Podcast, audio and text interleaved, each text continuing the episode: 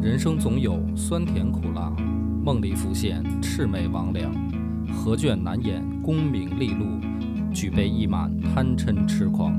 野史下酒四电台，道出不一样的精彩。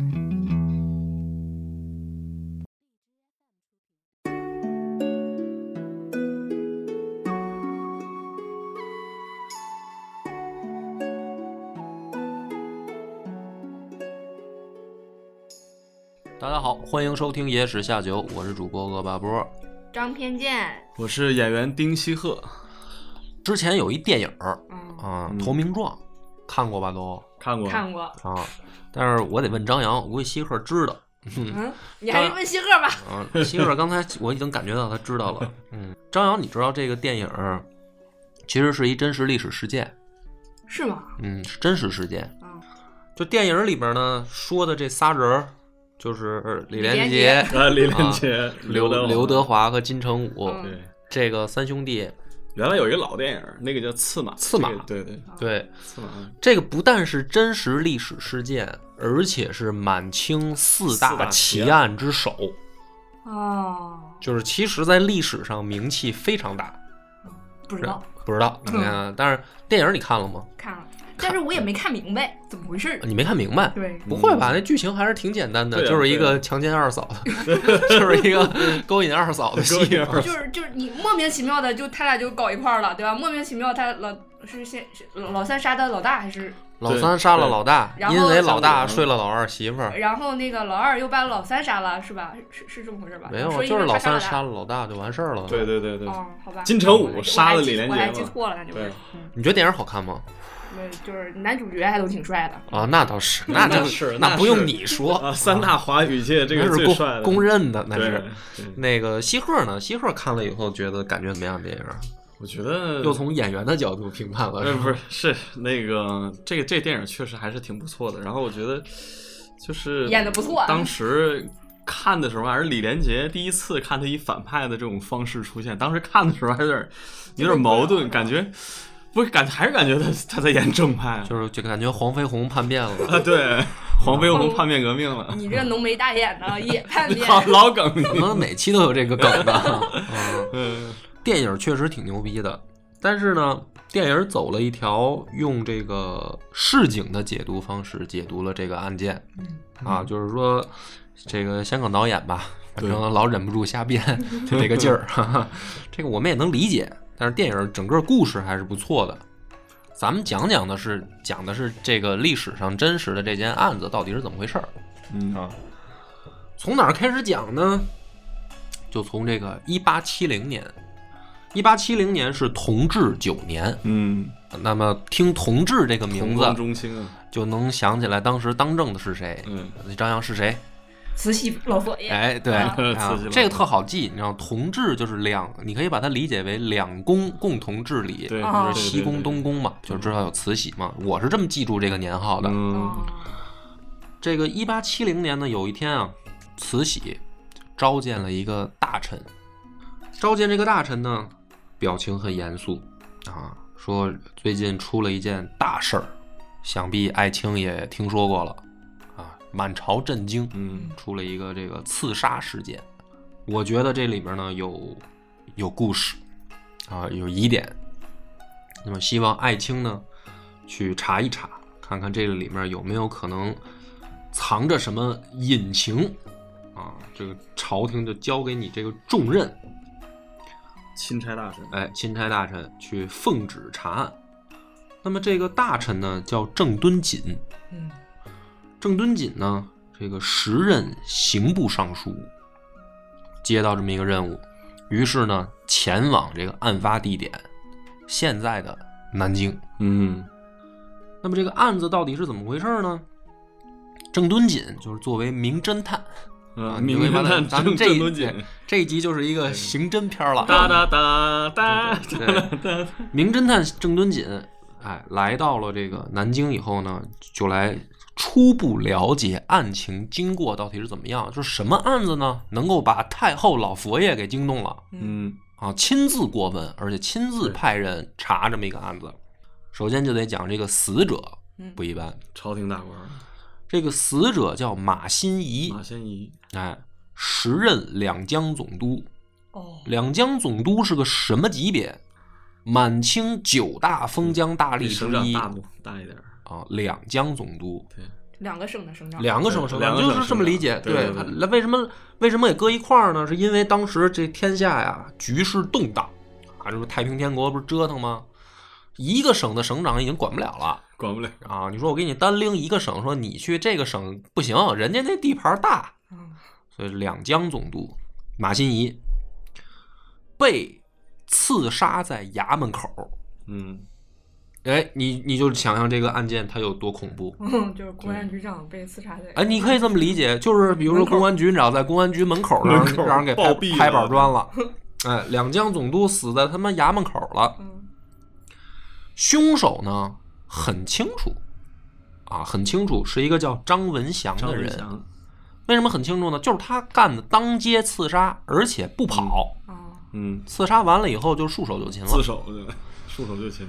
所以呢，这个案子很简单，凶手就在这儿。嗯嗯，而且呢，这个了解经过啊，发现张文祥是在众目睽睽之下，啊，在马新贻前往校场啊检阅士兵回来的路上，刚要进衙门口的时候，被一板砖拍了。哎，这个凶手假装成要告状的样子，就挤到前面去。然后呢，这个马新贻说：“我要看看状纸啊。”看来还是就是说是一清官儿大老爷啊，有冤情，我给你主持公道这么一个劲儿。嗯，亲在民看状纸的时候，这个凶手掏出匕首来，一刀刺在了腋下，哎呦，就是等于胸胸口对侧面嘛。侧面，然后高喊说：“我是张文祥，养兵千日，用在一时。”嗯，然后这个马新贻就倒地了。金城武哎和李连杰，对， 就你就把他想象成李连杰就倒地了嗯，啊。倒地以后呢，这件事儿就就等于爆开了啊，传到朝中。那么于是就有开头那一幕啊，就是老佛爷被惊着了，哇，这这封疆大吏衙门口儿让人给干死了，啥都敢干啊。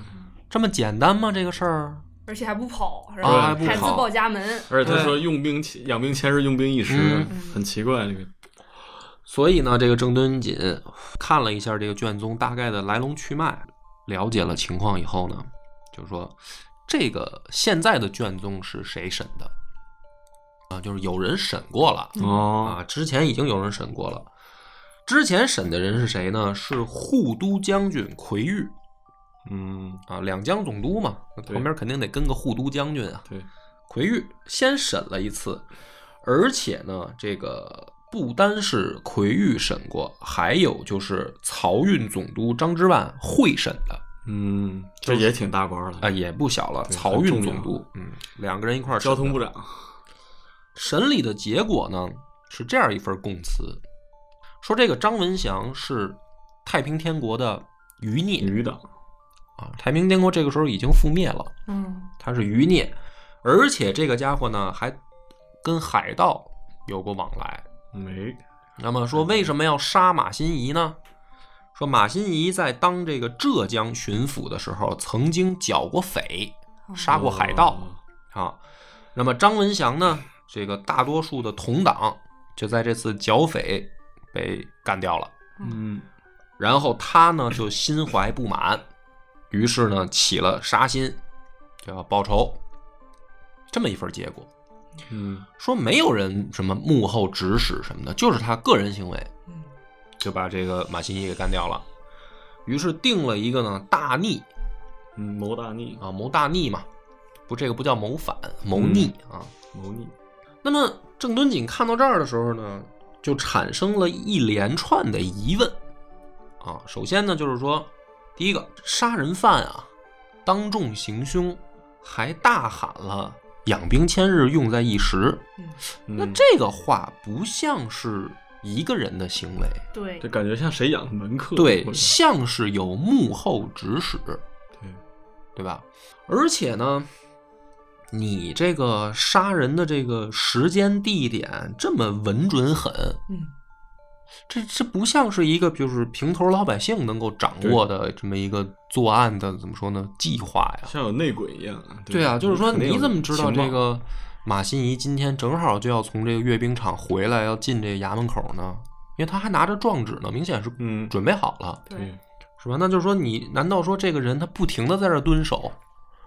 这是一个谋杀案。对，啊感觉有计划，嗯，对执行计划，而且这就算这个动机啊，也有点说不过去，因为什么？你是匪嘛，嗯，对吧？你比如说，你真的是跟这个海盗勾结了，那这个马新贻剿匪难道不对吗？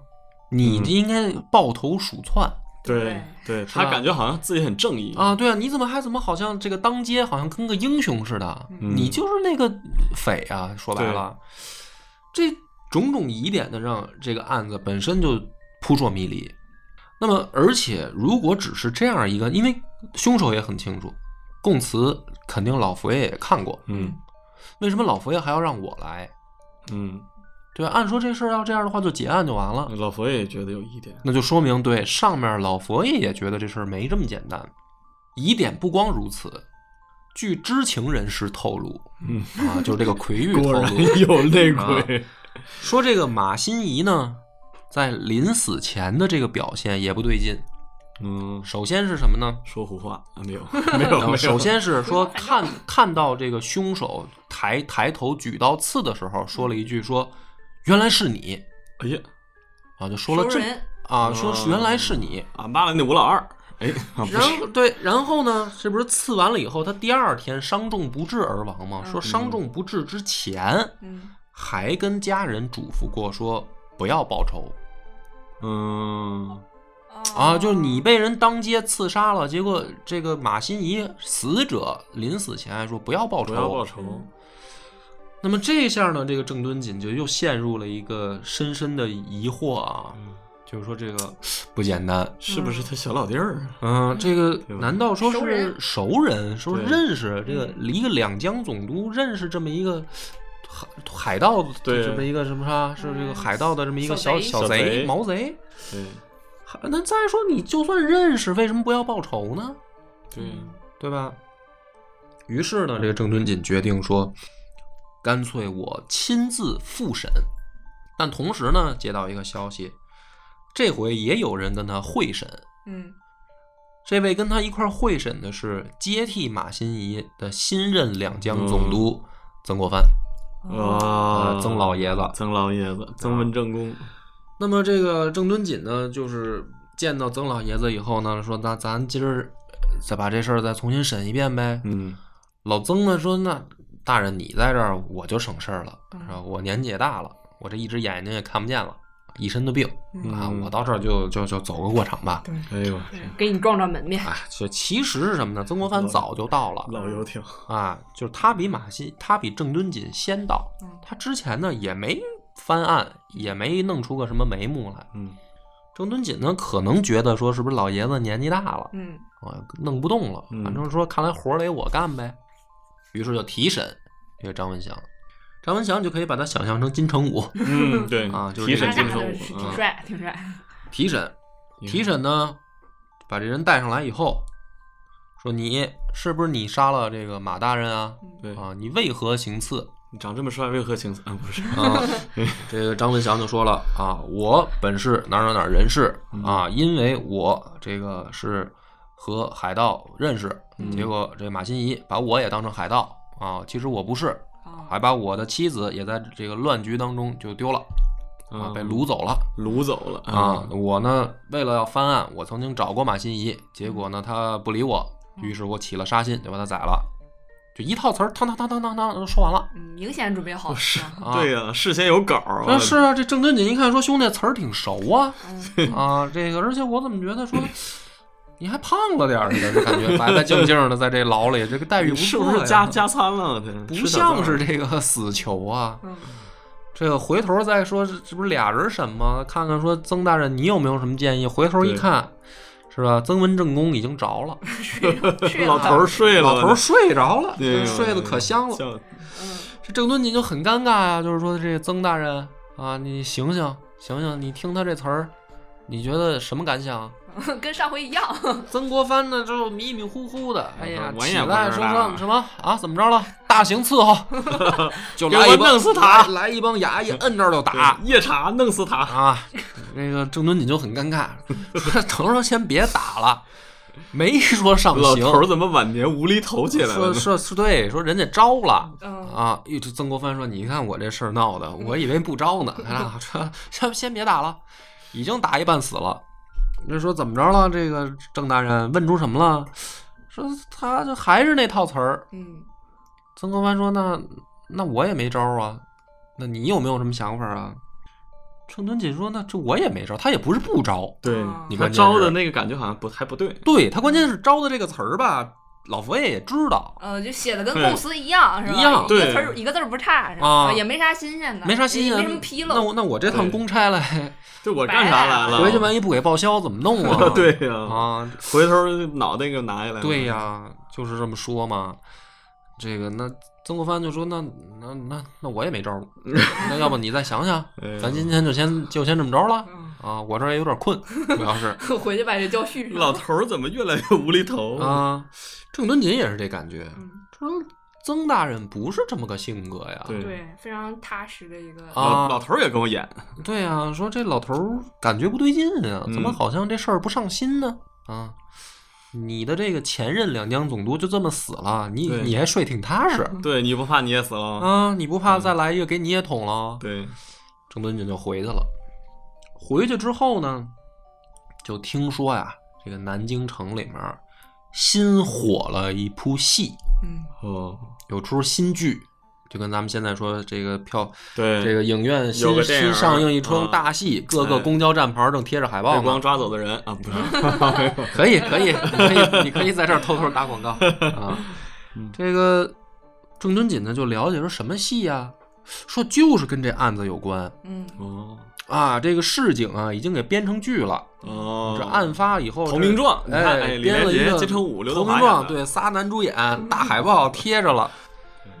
那么这个戏啊，或者说这个剧的这个版本啊，依然流传到现在，嗯也被作为这个刺马案的一种解释。嗯，就是不是说后来说这个事儿之发前邵氏那个电对影发生了说很多年，对吧？然后后来的这些什么这个编剧根据这么一个故事，然后呃弄了这么一个戏，不是。当年嗯当时就有这个案子还没结案的时候，这戏就出来了，就刚是热点的时编候，大编家已剧经手开始很炒快了，啊，然后对，手很快，手很快啊。，那么这个呢，就是民间野史版的解释嗯啊。我们来讲讲这个版本啊，这个版本其实跟投名状的那个情节呢就非常接近了。嗯，啊，先说这个从哪儿来的啊？这个版本叫《四朝野记》，嗯里面记了这个事儿。后来这个改名叫《清代野记》，有这么一个故事，就说这个马新贻呢，原本是建平县的知县嗯啊，那么他待着这个县呢，当时就被捻军所啊占捻领匪，占领捻匪啊。捻军我也讲过啊，大家可以去嗯对听那一集。和森格林沁的，对，打森格林沁嘛，就对给铁给铁帽子王宰了嘛。啊当时被捻军占领，那么这个马新贻呢，就奉命剿捻，嗯就是当地的这个土匪啊，我得剿灭土匪。哎，工作非常努力，也非常出色，连夜就被人家给抓了。那好，啊 太出色了，我这哎，说抓他神的仙这个人就是张文祥，张文祥，啊，就是金城武、嗯啊，就是这个李连杰就被金城武给抓了啊。抓了以后呢，这事儿没完啊。这张文祥呢，就表表达了一个比较进步的思想，说我想投降。啊，其实我也不想当土匪、嗯，啊，我嗯但是我们之前呢，不没是办法没人儿啊，对朝中无人，对，咱们一帮这个地方土匪。说大人，你能不能作为我们的这个领路人嗯啊？我其实这边呢还有两个好兄弟，对，一个叫曹二虎啊，就是刘德华先生，啊嗯另一个 二叫虎石锦彪。但是石锦彪呢，在这个投名状里面就没有他的戏了。对，但历史里面呢，实际上是原本人家就是三兄弟，嗯，我发现这个古代结义啊，差不多都是三个四个就这得样的一个凑模合式，是啊吧？凑凑数。嗯，摆起来好看嘛，中间一个大哥，旁边一个哦，二弟、三弟，嗯于是呢，这马新贻呢，就跟这三兄弟结成了这个怎么说呢，叫异姓兄弟，嗯就变成四兄弟了。哎四兄弟就，是都是三个四个的这种组合。哎，然后呢，把这个他们这这一股捻军就收编了。嗯然后立成了山字营，啊，嗯为什么立成山字营呢？是因为马新贻字谷山，嗯，所以呢，把这伙年匪哎对整吧整吧一收编，以他的名儿命名成。立了一个山字营。他们哥四个呢，就号称山字营结义四兄弟哎 呀，F 四，啊，F 四对 F 四，山炮四山炮四，对呃隆重登场，对，就跟着这伙这个等于土匪啊，跟着马新贻呢，这一路的也是屡立战功嗯啊。马新贻呢也一路高升，这哥仨也跟着沾光，一直马新贻就干到了安徽布政使哎呀，啊，就是藩台大人了翻台大人了，啊。这个时候呢，藩台大人嗯，就传出了一个丑闻，嗯说看上了曹二虎的媳妇儿，我啊，就是徐静蕾女士。啊，徐静蕾女士，说俩人呢就有事儿，但是跟投名状不一样的是什么呢？张文祥啊就出来就跟二虎说，说大哥可能看上嫂子了，不如把嫂子呢就给大哥，也别坏了咱们兄弟的情谊。嚯，嗯他也做狗头军师了啊，，就是说，其实咱们仨也是因为大哥对，这沾光嘛，啊，那你眼下咱们也都荣华富贵了啊，不要因为一个女人，咱们再弄出点事儿来，就劝二虎。曹二虎呢一听说也行啊，这个刘备都说过，兄弟如手足，老婆如衣服啊，咱们这个也是结义兄弟，是吧？都是敞亮我啊，这，也我也大气一下，嗯，于是呢，这个张文祥就把这话就跟马新贻就说了，说二哥想通了，嗯嫂子明儿就搬你这屋来了。嗯，舍得一身绿， 哎，结果马新贻勃然大怒，嗯说你们这就是污蔑朝廷命官啊！啊，你干什么就把媳妇儿送我这儿来，算怎么回事儿？还对，还是说就喜欢别人家媳妇明媒正娶不如偷啊，就是我这个怎么就是怎么就啊 对什什么跟什么呀，对对是，吧？外面那些风言风语不要信。你还对行，不对？结果呢，这个搞得曹二虎就很窝囊，说我这王八想想转正还不让转， 啊，这个媳妇儿送过去还不要，这怎么弄呢？于是兄弟之间就产生了嫌隙嗯啊，啊，有点自作多情那个脸，二皮脸有点，对，而且呢，感觉这个丑闻还败露了对，嗯啊，就是说这个把把大哥的这丑事儿给掀出来了，好像。嗯，最后呢，说这个马新贻不地道嗯，啊，就让这个寿春镇总兵叫徐尊，以通碾的罪名把二虎就给宰了。那本来他们就是年匪嘛，嗯啊，，就是说你这个现在还跟年匪有瓜葛，是吧？二虎微信给还没拉黑给，宰了啊，和他说你老跟年匪点赞，对，这个张文祥呢就真受不了了，就是说兄弟情谊到这儿就完了，啊，发誓要报仇。然后另一个兄弟呢，就是石锦彪呢，听说这事儿就跑了，别就是刮我到我也我身对上，我也不掺和，你要报仇嗯你报、啊，我也不参与。 要不怎么没你戏呢？啊，所以后来投名状就没这个人了嘛，没这人了确实也不太重 要。然后说张文祥回家就苦练这个技艺，刺杀功，刺杀的这个嗯啊这一下，说是练了两年，刺杀点满，哎，能一刀刺穿五层牛皮哇，啊，就是绝世高手，这个就卷土重来被了。刺顶级，所以呢，就是说刺完了以后，这个马新贻一看清是这个人，说哦，原来是你，嗯然后还说不要为难他嗯啊，不要报仇，然后死了。死了以后呢，还说啊，说这个马新贻有一个小妾，在他死以后也在家就上吊自杀了。嗯，说这个小妾呢，就是曹二虎那媳妇儿，嚯，啊，就是这事儿呢，就等于就圆上了啊。但是呢，这个郑敦锦呢就觉得不对劲，怎么不对劲呢？第一，这戏出来的怎么这么快？对，感觉谁写的？感觉像我还就没知查道明白呢对你就写出来了你就写出来了，就是啊，就对我们这个一线人员都没了解情况呢，本地狗仔业务太好了，啊，结果这个等于老百姓都知道怎么回事了，来龙去脉说的还有鼻子有眼儿的，而且呢，这个感觉说不是这么个事儿啊，那怎么跟这个这个张文祥本人的供述不一样啊？嗯张文祥供本人的供述是我不认识马新贻啊，嗯是吧？我就是因为要告状，就他不理 我、啊，嗯这我个就把原因我就把他宰啊太牵强了。所以说这个事儿不对，而且“养兵千日，用在一时”这个话到底什么意思？这对在哪儿这戏文也没解释清楚。对，谁养的你？哎，所以野史版本呢，到目前为止还是不被采用的。 嗯但是这个不影响拍电影嘛？嗯，对，啊有故事就行。对，而且我觉得老百姓就喜欢看这种摔二嫂的 这种奇情案件啊。嗯那么郑敦锦就想说，这个明显是一个精心策划的谋杀案，对，一定有背后主使。而且呢，根据进一步的了解啊，就是他去找马新贻的儿子问情况，就透露出来一个消息，说其实呢，我爹打从京城接到两江总督这个任命的时候，见过一次老佛爷。那次回家以后，他就说：“说我可能要死在任上了。”哎呦，啊，而且说从这个京城接到这个任命以后啊，我们还回了一趟山东老家，我们还进行了一次祭祖、扫墓，这是这种嗯家、家务活动。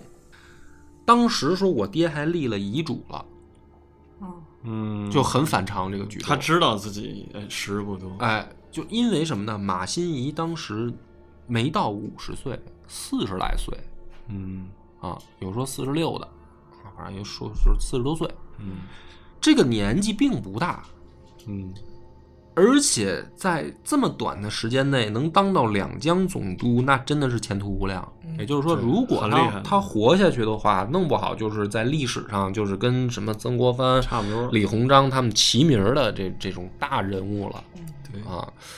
他这个时候刚接了两江总督的这任命状，他还立了遗嘱，感觉他爹这个状态就不对。对，应该是意气风发那种啊啊，对我可要成事儿了。所以呢，这个马新贻的儿子呢，就求郑敦锦说：“大人一定要帮我们家这个做主嗯，查查到底是怎么回事儿。”郑敦锦呢，就更加确信了，说这事儿一定不简单嗯啊！我要好好的查一查。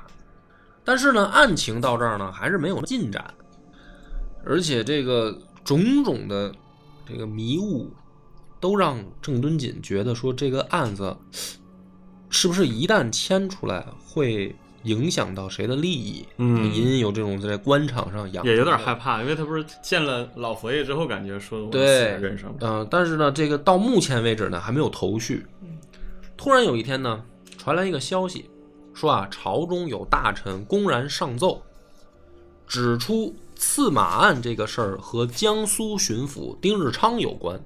嗯，哎，就又有一个等于消息有本传事回儿来，丁日昌，我说为什么跟丁日昌有关呢？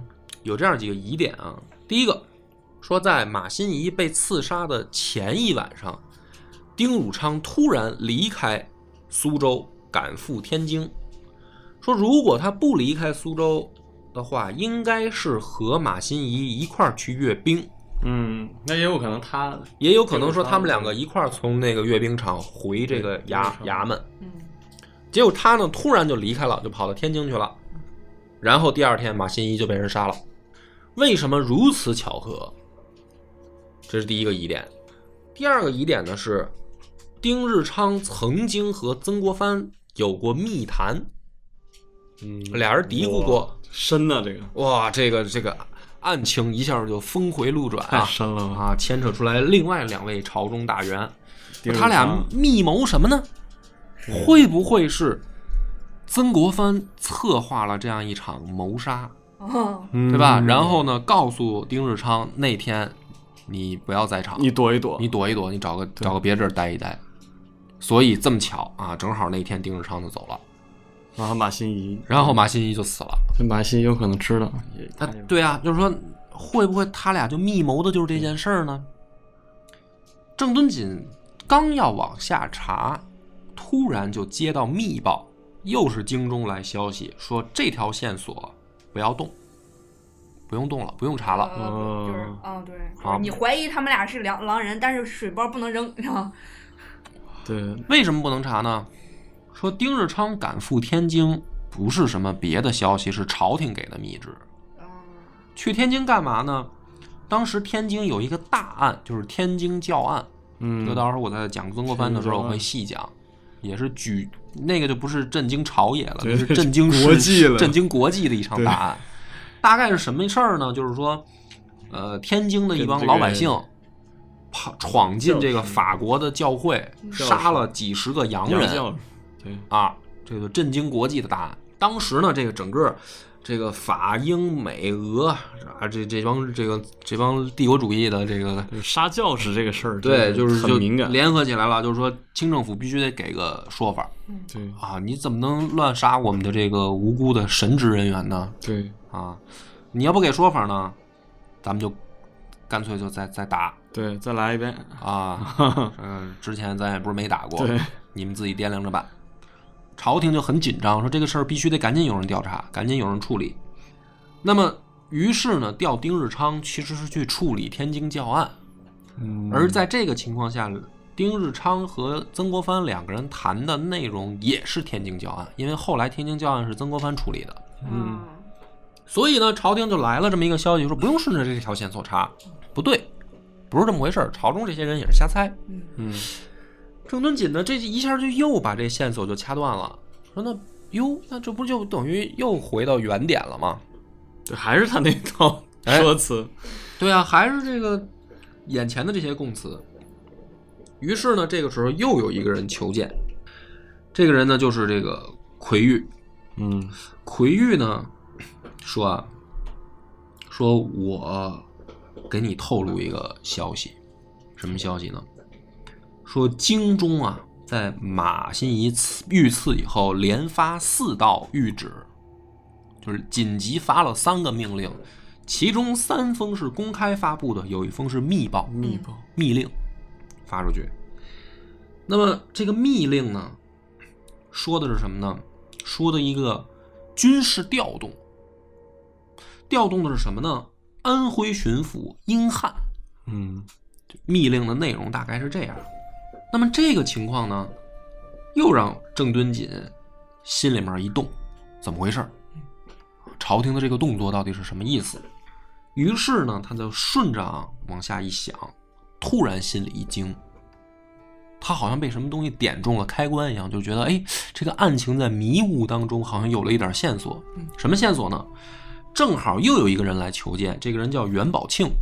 袁宝庆呢是马新贻原来的部将。嗯好了，这个家伙到这儿还不太出名儿，他有一个侄子叫袁世凯。哎呦，啊，你看都是大非人常物知名啊，这个就很知名了。这大个人物袁宝庆呢来找郑敦锦呢，就又说了一件事儿，他说我怀疑啊，只是我的怀疑啊，这个刺客可能和长江提督黄义生有关，又点出来一个人，又点出来一个隐藏人物，哎，这这个线索越来越多了。那么跟他又有什么关系呢？这个袁宝庆就提醒郑敦锦说：“你知不知道天津天津教案这件事儿出了以后，朝廷的结果是什么？就是他打算怎么办呢？”郑敦锦说：“我知道啊，这我现在也知道了。丁日昌和曾国藩两个人密谈了，怎么处理天津教案。后来丁日昌去天津了嘛，嗯啊，这有什么问题吗？袁宝庆说：“你再想想，这个是其中一个结果嗯。天津教案还有一个结果，说大人，我话到到这儿就完了。我怀疑这个跟长江提督黄义生有关系，我就我就到这儿，我就先撤了啊。嗯多我了不的敢我的说戏了份儿就结束了，后面的留给我侄子继续 表演啊。”郑敦锦就顺着他就想，就突然就明白了，说天津教案还有一个调动是什么呢？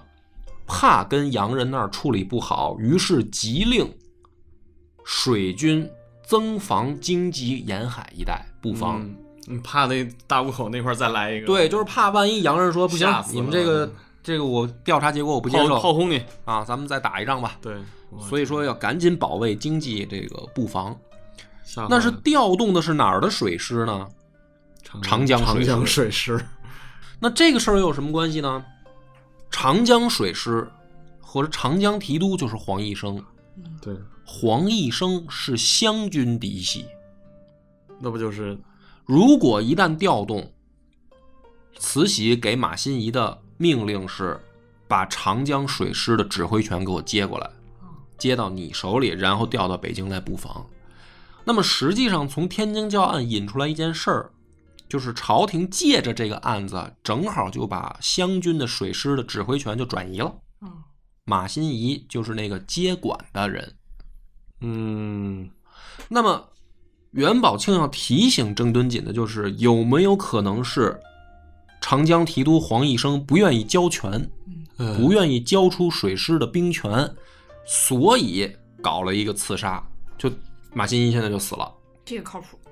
对吧？权力斗争，哎，嗯，那么同时呢，郑敦锦又结合了这个奎玉说的那个连发四道谕旨，那四道谕旨其中秘密的最后一道是给安徽巡抚英汉的，英汉接到的命令是什么呢？加强长江防务。什么意思？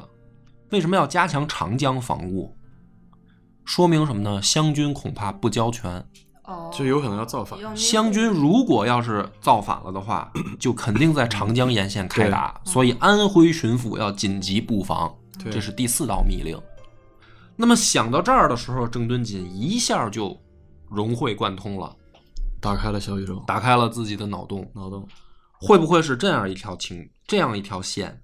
马新贻接任两江总督，离开京城的时候是有任务在身的，嗯，要彻底压制住湘湘军的在势力两江的势力。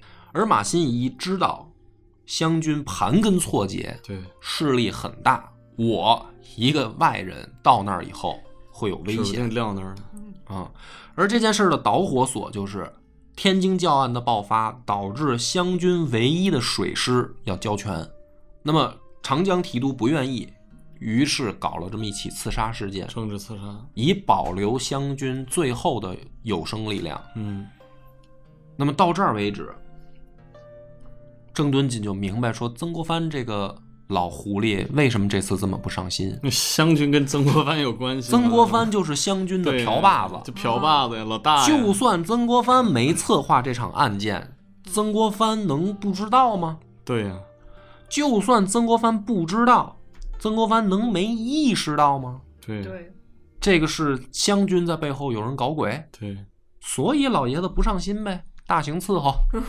打死完事儿最好。对对对，最好是就打跟死这就定案了，谁定案也了死无对证是最好。啊。而且呢，再想说这么快这个案件就捅到社会上去了，还有戏文就上演了，这明显就是在往马新贻身上抹黑啊！故意的对啊，故意的，就是有人在背后整个好像是影响舆论。对我告诉你一个，就是比较那啥的对，大家还会答案觉得他对死得其所，对对对老百姓睡二嫂来着，对老百姓还拍手叫好，啊让你摔二嫂，该江湖规矩都不守，是 不是？对投名状都不守对，啊！乱我兄弟者必杀之必，杀之儿。然后老百姓还支持杀了他，没准儿。对所以真的后来每一次提审这个凶手张文祥的时候，就老百姓就围观，嗯，嗯就，跟看英雄一样。杀人诛心的可谓。这个郑敦锦突然就觉得自己如坠一张大网，嗯，如果处理不好，恐怕也回不了京了。嗯，不用想老佛爷怎么弄你，这儿就有人弄你，对，心里就很紧张。那这案子还要不要查呢？还要不要往下办呢？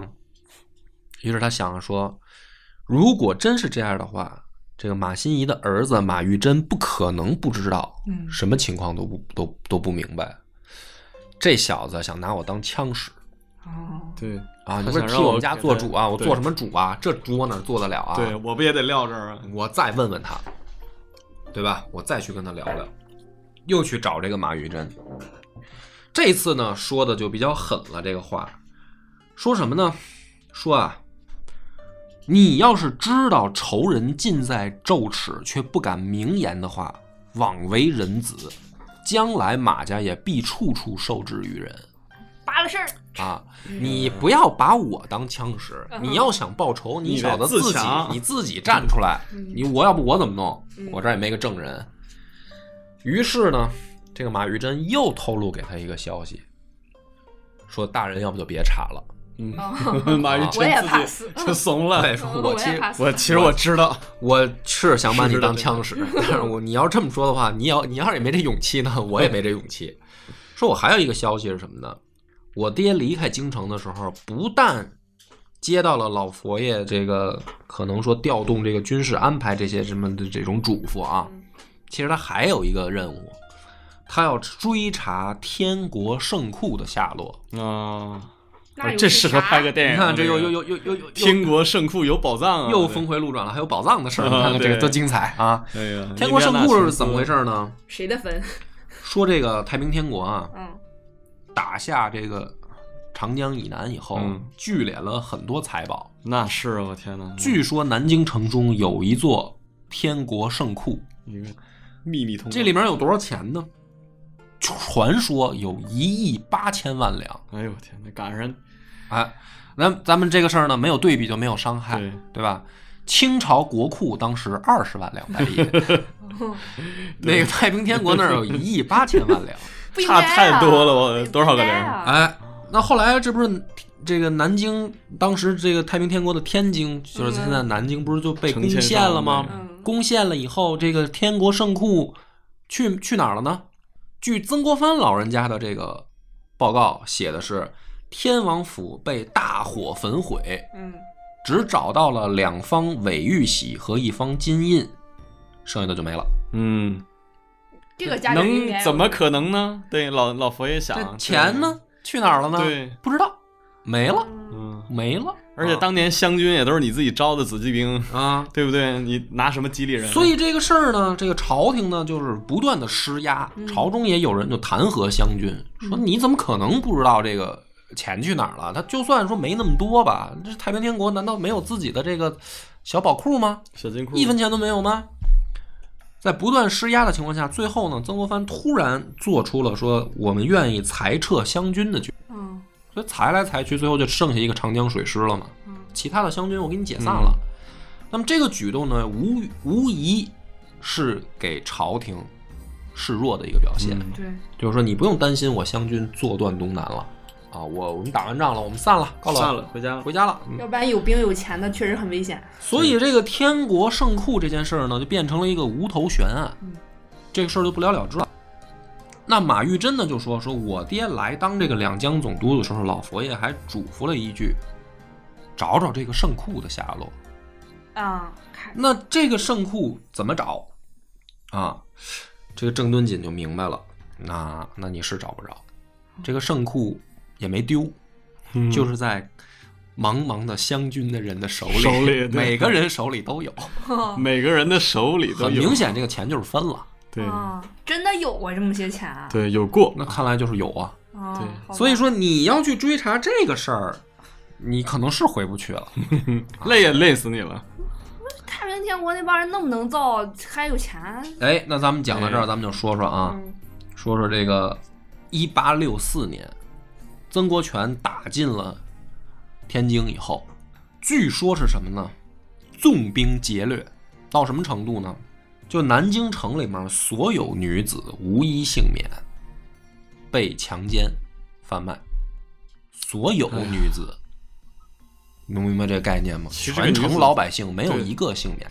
到了什么太平天国，他们也是被蹂躏。然后呢，说是从南京到湖南的这个船，连续几个月络绎不绝，就往回拉钱啊，拉金银珠宝，就等于把南京就给你搬空了，嗯搬回湖南了。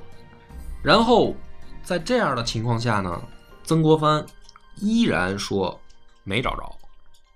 啊，我们没有没有什么贪污这些事儿，没有什么私自抢抢钱这些事儿，没有。老头儿睁着眼睛说瞎话，那么这个事儿呢，其实也是历史上前辈们都分析过，明显是曾国藩睁着眼睛说瞎话。那湘军为什么要这么干呢？好了，我们再来解释一下啊。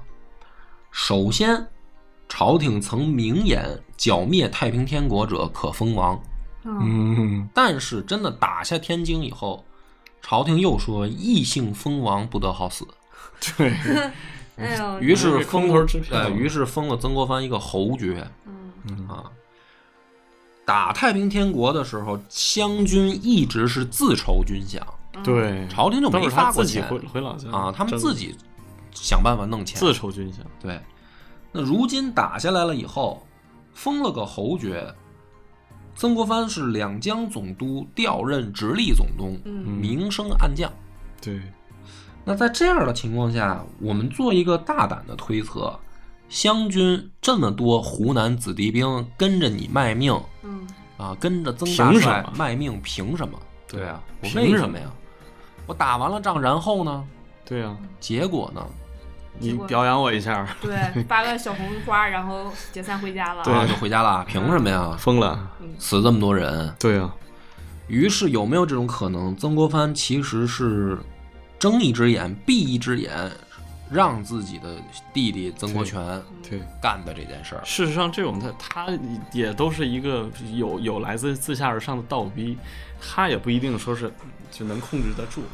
对，那如果说不这么干的话，曾国藩又能不能压得住场呢？他压不住。恐怕也压不住。对那么拿了钱，大家没白打，对然后湘军一裁撤，朝廷你也别担心，嗯我们都回湖南对了，嗯，留一水师，因为长江本来舒舒就服服花钱对长江本来也需要一支水师，留下一部分人，这对于大家来说也许是最好的结局。嗯，那么，如果一个已经要过去的事儿，突然朝廷又弄了一个马新贻来，想搞事情，动了谁的利益呢？那肯定湘军集团。那整个湘军可能都会被牵扯出来。对呀、如果压不住阵脚，如果他要追这个钱的下落的话，湘军造反怎么办？嗯，那么最有可能的是，不是曾国藩策划的谋杀，是湘军系统内不知道谁干的。对，也许是什么长江提督，也许是其他人，但是干了以后的结果是什么呢？首先，不要追查太平天国钱财的下落；对，第二个，两江总督的位置不许湘军集团以外的人接手，嗯，嗯，就是明着告诉朝廷，你别动我。你别动我。对，那么才有了前面那一幕，曾国藩在那儿装糊涂哦，对，啊，都合上了。事实上那个时候满清贵族其实也是有点失去了对于朝野的这种控制了，你在一定程度上，尤其南方啊什么的。那么我们就来说说结果吧。结果郑敦锦怎么办呢？嗯，就是这个案子如果到这儿没有什么真凭实据，也都是推测。嗯，最后的结果是郑敦锦以张文祥之前的供词结案，并且自己在这个报告上附上说可信，哦，别查了。我还以为他得装个病呀什么的，就拖死一下， 就是这烫手山芋甩给别人。啊嗯，那么这一封这个等于再次会审的报告发回北京以后，嗯朝廷也给了认可。哦，他知道但是朝廷同时追谥马新贻，而且是厚葬。嗯嗯，那么就说明什么呢？到这儿为止，这些案子我们可以看得出来，呃，两江总督在整个清朝历史上不少，嗯很多。虽然是封疆大吏，但是也不是说什么凤毛麟角，很多人都当过。对，但是有几个特点，第一个。呃，自马新贻死后的几任两江总督，全部都是从湘军体系里诞生的。嗯，直到湘军的几个元老死的差不多了，才落回张之洞手里。嗯，第二个是马新贻的厚葬，没有道理的厚葬，对呀、就是你没有不像追谥也没有道理的追谥，因为你没没有有明面干出上那的么大啥的啥攻都击。击啥活还没干，让人弄死了就。对所以说呢，看来是慈禧吃了个哑巴亏。对嗯这个湘军用这种方式告诉朝廷，我们裁军了，已经是让步了，对已你经也让着你了你也不要再逼我们，再逼得我寸们进，尺了。谁来两江这儿上任，我们就弄死谁。所以这件案子呢，成为了这个满清四大疑案之首，一个封疆大吏啊，众目睽睽之下，在这被个弄死县衙门口，这不是这不叫县衙了，在官署门口被人家刺杀，而且真是朝廷在诸多疑点的情况下草草结案，两次会审依然没有进一步的结果。这就是赤裸裸的纸牌屋啊，大清版纸牌屋啊。我们再回来看看《投名状》这个电影的逻辑呢，我就觉得说香港导演呢想象力还是挺丰富的，嗯啊，拍了一个老百姓喜闻乐见的喜闻这个乐见这个这个大哥跟二嫂的故事吧，挺好。那么讲这个呢，也是说给我们这个新的系列啊，就是曾国藩的系列做一个预告啊，就好多朋友呢也在催说我们的微信公众号呢也挺长时间没更新的了，啊，我以为你不看留言的呢我。也看我们以为你忘记密码了，对，也看，就是我之前一直在录这个曾国藩的系列，然后下周吧，也就是说，呃，你听到这期节目，再过一周啊，我就要在微信上陆陆续续放这个曾国藩的专辑了，从他的这个出身出生开始讲，一直讲完他的一生。 期待期待。啊，这个感谢大家的收听，这抓紧听啊！微信那个是限时免费的，哎都全集更完了以后，我就又得给卖了 啊。那么好，本期节目到此结束，感谢大家的收听。感谢收听。我们的微信公众号叫“柳南故事”，柳树的柳，南方的南。如果还没听够的朋友，欢迎您来订阅关注。